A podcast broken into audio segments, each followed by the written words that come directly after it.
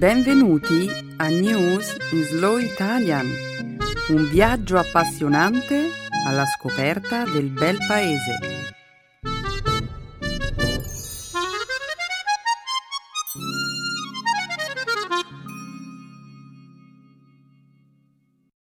Oggi è giovedì 25 aprile 2013. Benvenuti al nostro programma settimanale News in Slow Italian. Un saluto a tutti i nostri ascoltatori. Ciao Alberto. Ciao Beatrice. Ciao a tutti. Nel segmento del nostro programma dedicato alla cronaca parleremo della nuova influenza aviaria in Cina, che ha provocato la morte di 22 persone.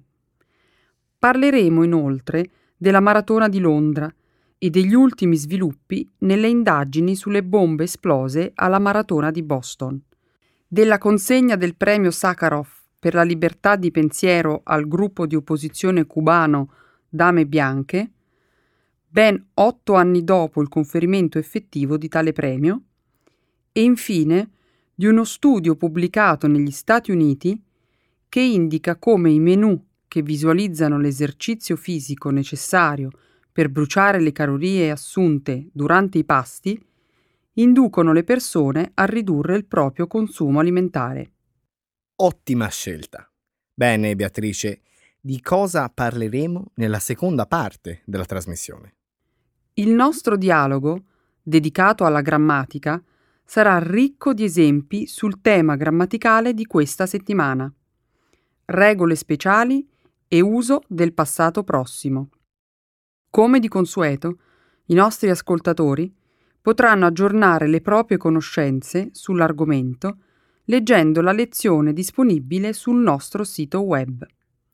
E, per concludere, dedichiamo il segmento della trasmissione sulle espressioni idiomatiche a un nuovo modo di dire italiano, cavallo di battaglia. Benissimo. Io sono pronto a cominciare il programma. In questo caso, non perdiamo altro tempo.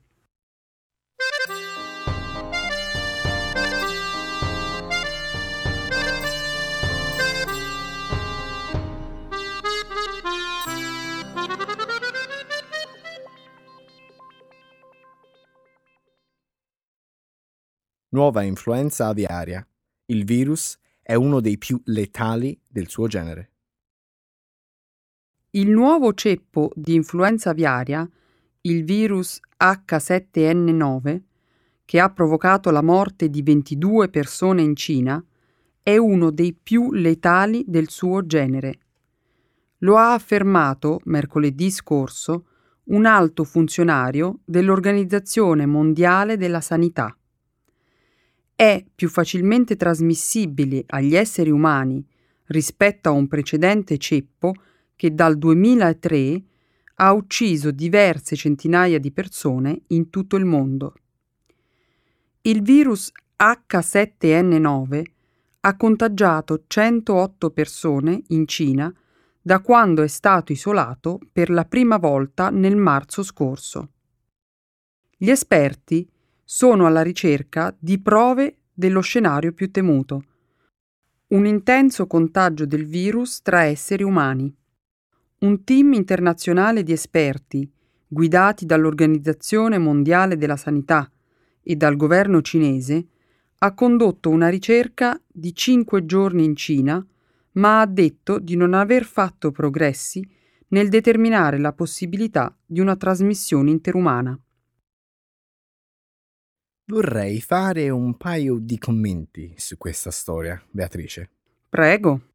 Negli ultimi giorni c'è stato un sensibile rallentamento nei casi di influenza aviaria a Shanghai, la città che aveva registrato il maggior numero di decessi a causa del virus. È un segnale molto promettente. Ma c'è una ragione per tutto questo. All'inizio di aprile le autorità di Shanghai hanno chiuso i mercati di pollame vivo della città. E, quasi subito, c'è stato un calo nella scoperta di nuovi casi. Che bella notizia! Appare ora chiaro come la chiusura dei mercati di pollame vivo sia stata una strategia efficace per ridurre il rischio di infezione da influenza aviaria. Qual era l'altro commento che volevi fare? Anche questo è un commento positivo. Tutti i funzionari dell'Organizzazione Mondiale della Sanità hanno elogiato la risposta delle autorità cinesi, la loro disponibilità e trasparenza. È un'ottima considerazione. La Cina rivive lo spettro della pandemia di SARS che scoppiò una decina di anni fa, uccidendo migliaia di persone in tutto il mondo. A quell'epoca l'epidemia era stata aggravata dall'iniziale tentativo di insabbiamento da parte delle autorità cinesi. Sono davvero contenta di sapere che la Cina e l'Organizzazione Mondiale della Sanità stiano lavorando insieme per debellare il nuovo virus.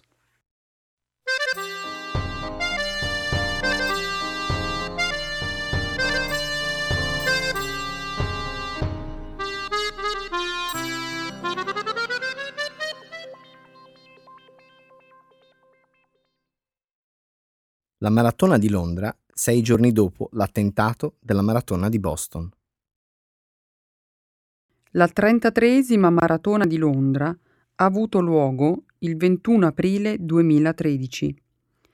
Circa 35.000 corridori hanno partecipato alla gara.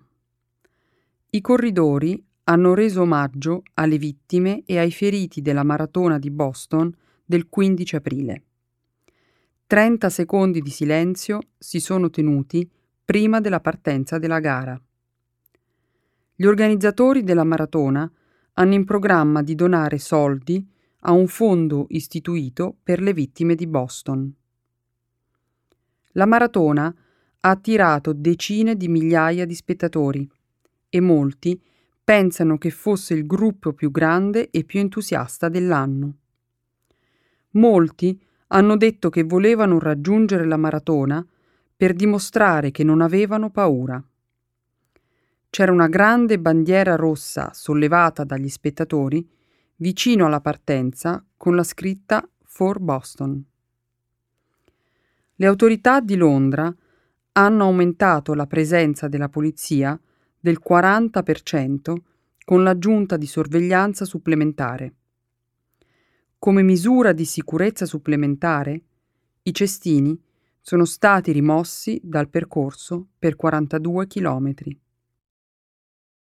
È stato molto commovente vedere le immagini della maratona di Londra. Ho visto un mare di bandiere americane tra gli spettatori. Molti dei corridori indossavano nastri neri in commemorazione delle vittime di Boston. È il popolo di Londra. Eh? Dopo gli attacchi terroristici del 2005 che provocarono 52 vittime nel sistema di transito di Londra, è sorprendente notare quante persone sono venute in strada ad applaudire i corridori questa domenica. È stato straordinario da vedere. Ebbene, parliamo di Boston ora. Ci sono stati molti sviluppi drammatici a Boston dopo l'ultima puntata del nostro programma. Un sospetto è stato ucciso e l'altro è stato catturato. È stata una massiccia operazione dell'FBI e della polizia di Boston. Oh, sì, è stata davvero un'operazione massiccia. Le immagini dei sospetti sono state trasmesse in tv giovedì scorso e sono state quasi immediatamente identificate come foto di due fratelli di 26 e 19 anni, che sono venuti negli Stati Uniti da una delle repubbliche dell'ex Unione Sovietica. Operazione massiccia, sì. Quando ci siamo svegliati il venerdì, tutta la città era in isolamento. Non c'era nessuna persona per le strade né auto, né mezzi pubblici. Sembrava irreale, ma tutto è finito più tardi in quello stesso giorno. Continuo a pensare perché? Perché l'hanno fatto? Hanno vissuto a Cambridge per anni, hanno studiato a Boston. Tutti coloro che hanno conosciuto il fratello più giovane Hanno detto che era un normale adolescente americano. Speriamo che avremo queste risposte. Potrebbe aiutare a prevenire che la stessa tragedia accada di nuovo.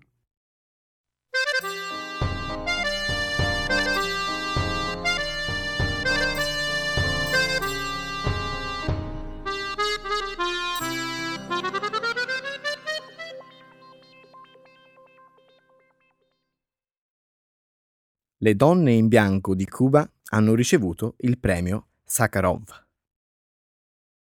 Il 23 aprile dei rappresentanti del gruppo Donne in bianco di Cuba, Damas de Blanco, un gruppo di opposizione, hanno ricevuto a Bruxelles il premio Sakharov per la libertà di pensiero. Al gruppo è stato assegnato il premio Sakharov dal Parlamento europeo nel 2005 ma il governo comunista di Cuba vietò loro di lasciare il paese per riceverlo. Il movimento Le Donne in Bianco fu formato nel 2003 per protestare contro la detenzione di 75 oppositori del governo cubano. Lo scorso gennaio il governo del presidente cubano Raúl Castro ha tolto l'obbligo del visto di uscita per i viaggiatori cubani. Questo ha reso possibile per le donne in bianco di viaggiare per ricevere il premio dopo un'attesa di otto anni. Il premio Sakharov per la libertà di pensiero viene assegnato annualmente dal Parlamento europeo a persone e organizzazioni che hanno dedicato la loro vita alla difesa dei diritti umani e alla libertà. Prende il nome dall'ultimo sovietico attivista dei diritti umani, Andrei Sakharov. Sai come ha preso il nome il gruppo Donne in Bianco? Sì, lo so, Alberto, ma vai avanti, dillo al nostro pubblico. Certo. Allora, madri, mogli e altri parenti di sesso femminile i prigionieri politici, protestarono presentandosi alla messa ogni domenica indossando abiti bianchi. Dopodiché il gruppo camminava in silenzio per le strade della capitale cubana, Havana. Avevano le foto dei detenuti sui loro abiti. Questa semplice azione richiedeva tantissimo coraggio e determinazione da queste grandissime donne. Potrebbe non sembrare una forte protesta andare in chiesa la domenica e poi a piedi per strada vestiti di bianco, giusto? Ma in realtà si trattava di un potente segno di protesta. Certo, a Cuba qualsiasi opposizione al governo è una seria azione politica. E il fatto che siano state premiate nel 2005 peggiorò le repressioni del governo contro di loro. Le donne in bianco furono chiamate traditrici, che erano supportate da soldi stranieri. Le donne furono regolarmente detenute e le loro proteste interrotte. Ma le coraggiose donne in bianco, alla fine, hanno vinto. Eh sì, è così. Tutti i 75 prigionieri per cui hanno fatto la protesta sono stati rilasciati. Le donne in bianco continuano ancora la loro protesta. Chiedono che le accuse dei 75 detenuti vengano ritirate ufficialmente. Vogliono anche portare l'attenzione su altri attivisti dell'opposizione ancora in carcere. Il meritato premio che hanno finalmente ricevuto le aiuterà notevolmente nella loro causa.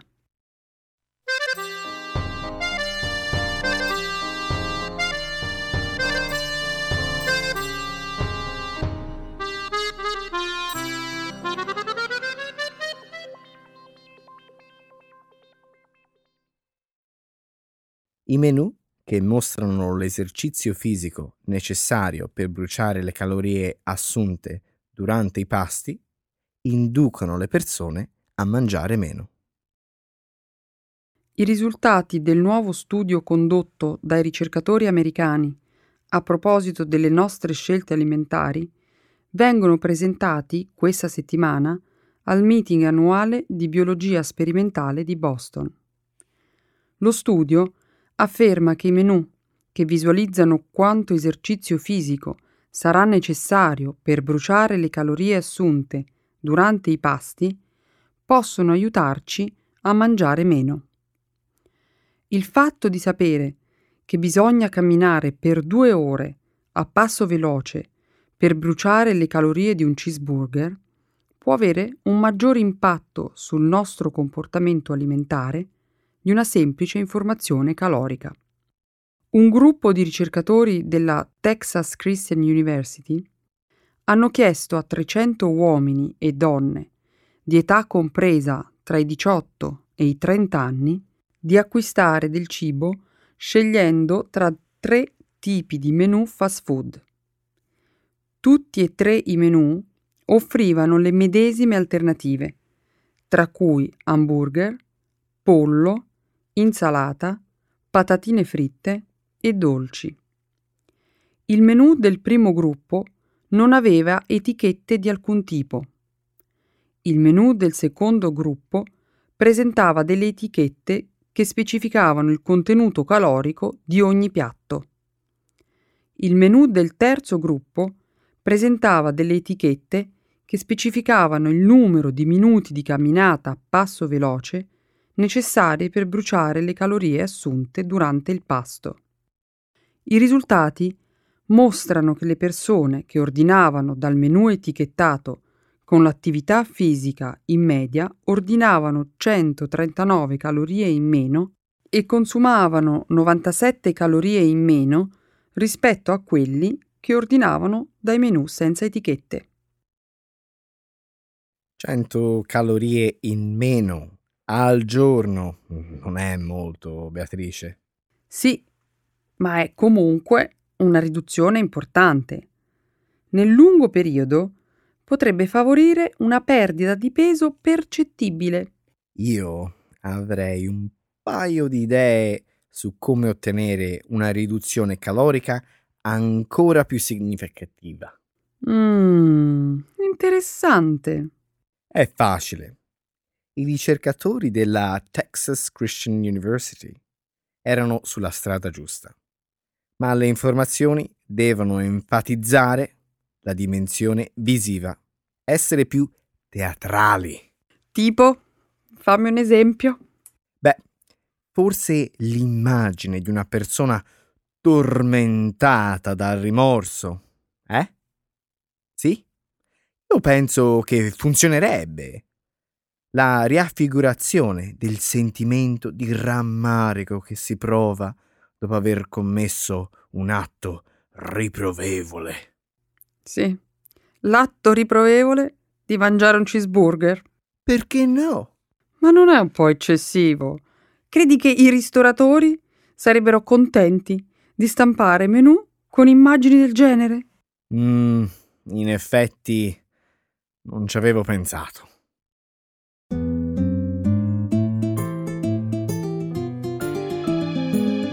Adesso la grammatica. Per capire le regole di una lingua poetica.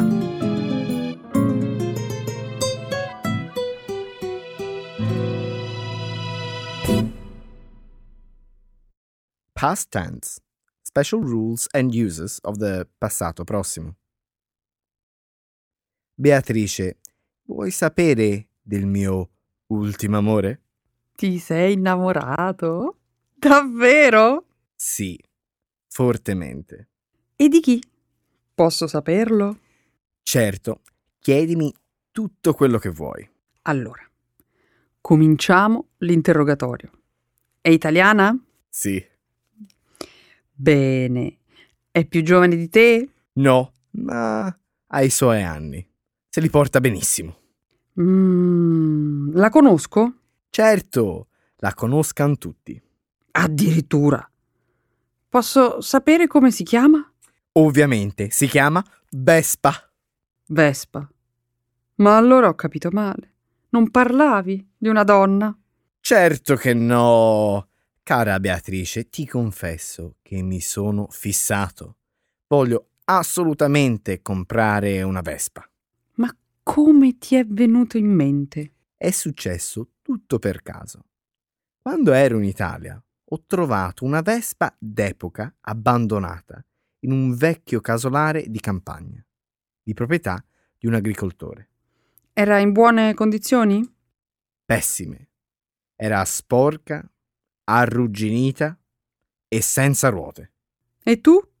Hai fatto un'offerta al proprietario? Subito. Lui prima mi ha detto di no. Poi, la settimana scorsa, mi ha chiamato per trattare il prezzo. Fantastico! Tutto è cambiato adesso.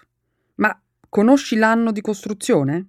Se ricordo bene, è del 1948. Quindi è un pezzo da museo. Alberto, devi assolutamente comprarla. La Vespa è un simbolo dell'Italia. Pensa, la Piaggio la produce sin dal dopoguerra. Certo che lo so, questa volta mi sono documentato. E senti quello che ho scoperto. Sentiamo? Lo sapevi che la Piaggio, prima di produrre scooter, produceva aerei? Lo ha fatto fino al 1945. Davvero? E come mai hanno cambiato settore? A causa della guerra. I loro complessi industriali sono stati quasi tutti distrutti. L'occupazione è diminuita da 10.000 a 60 dipendenti e l'azienda ha inevitabilmente diminuito anche la produzione. Quindi è stata una scelta coraggiosa quella di puntare su uno scooter. C'era un'Italia da ricostruire e gli italiani avevano bisogno di muoversi comodamente e a buon prezzo. Sì, hanno fatto la scelta giusta. È così che nasce la Vespa. Giusto. Sai, mio papà ne possedeva una. Quando ero piccolina andavo sempre a fare un giro in centro con lui e mi ricordo di quando lo abbracciavo forte perché avevo paura di cadere. Come eri bellina e romantica. Ma la Vespa è romantica. Hai visto il film Vacanze romane? Mi sembra di aver visto qualche scena. Sì, sì. Dai, non puoi non aver visto la parte in cui Audrey Hepburn e Gregory Peck attraversano il centro di Roma, in sella ad una vespa bianca. Beatrice, mi sembra di capire che anche a te piace la vespa. Vero, anch'io come te sono innamorata della vespa. Ah, ah, attenzione. Se continui a parlare così, incomincio ad essere geloso. Fai bene ad esserlo. Posso chiederti una cosa? Cosa?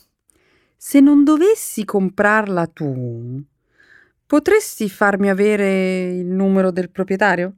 Così magari la compro io. Ma sei matta. Mai, scordatelo, Beatrice, quella Vespa sarà mia.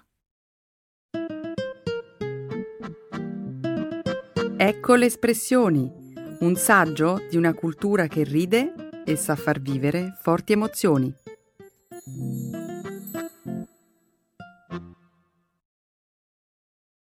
Cavallo di battaglia. Strong suit. Alberto, sono troppo emozionata. Ho avuto la data del prossimo concerto. Allora è vero, in città vengono gli U2. O due. Ma sì, quelli che cantano In the name of love. È un loro cavallo di battaglia. Ma che dici? Parlavo del mio concerto. Ma perché? Canti? Certo, che canto. Non lo sapevi? Eh no, che non lo sapevo. Forse mi sarà sfuggito dirtelo. Che generi di musica? Rock, pop, blues? No, canzoni liriche. Lirica? Dici davvero? Certo. Ma pensa, Beatrice, una cantante lirica. Chi lo avrebbe mai detto? Aspetta. aspetta, aspetta. Non viaggiare troppo con l'immaginazione. Non sono una professionista. Faccio semplicemente parte di un coro amatoriale. Avete anche un'orchestra? Ovviamente. Wow! Allora fate sul serio. Sì, siamo abbastanza bravi. Qual è il vostro cavallo di battaglia? Ne abbiamo diversi. Per esempio, uno dei nostri cavalli di battaglia è il Requiem di Verdi. E tu nel coro sei un tenore? Ma quale tenore? Semmai soprano. Vedi, le voci femminili sono più acute di quelle maschili e sono classificate diversamente. E rispondendoti, no, non sono un soprano. E allora sarai un... Uh, uh, un, uh... un contralto. Ecco appunto, lo stavo proprio per dire.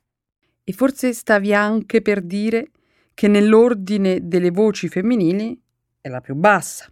Ma come fai a leggermi nella mente? Dai, uh, ma dimmi un'altra cosa. Quando ti esibisci? Tra un mese. Stiamo provando uno dei nostri cavalli di battaglia per un concerto che si terrà all'ambasciata italiana. Quale canzone state preparando? Alberto, questa è musica lirica e non un concerto pop. Uffa, vabbè come si dice, pezzo musicale, brano lirico. Va bene in tutti e due i modi. Ma vuoi sapere oppure no? Cosa canteremo? Certo, vai, vai. Se mi fai finire di parlare, ti dico che il nostro cavallo di battaglia è un brano dell'opera Cavalleria rusticana. La conosci? È questo il vostro cavallo di battaglia? Uh, dai, dal titolo mi sembra più un film western che un'opera lirica. Cavalleria rusticana nasce prima come novella, scritta da Giovanni Verga, e poi diviene opera lirica a fine 1800, per merito del compositore Pietro Mascagni. Novella e opera lirica. Mm, interessante. È una storia che descrive amori, tradimenti e gelosie che travolgono un piccolo paesino della Sicilia. Detta così, mi sembra una telenovela. Aspetta, non è finita qui. Questi eventi suscitano rancore e rabbia e poi un affronto genera un duello. Il finale del vostro cavallo di battaglia deve essere sicuramente a lieto fine, giusto? Ovviamente No. Beatrice, ho capito. Non sono tipo da opera lirica. Vabbè. Sai cosa ti dico? In bocca al lupo per il concerto. Crepi il lupo? Prima di andare, posso farti un'ultima domanda? Dimmi. Sai quando vengono gli U2? Mm.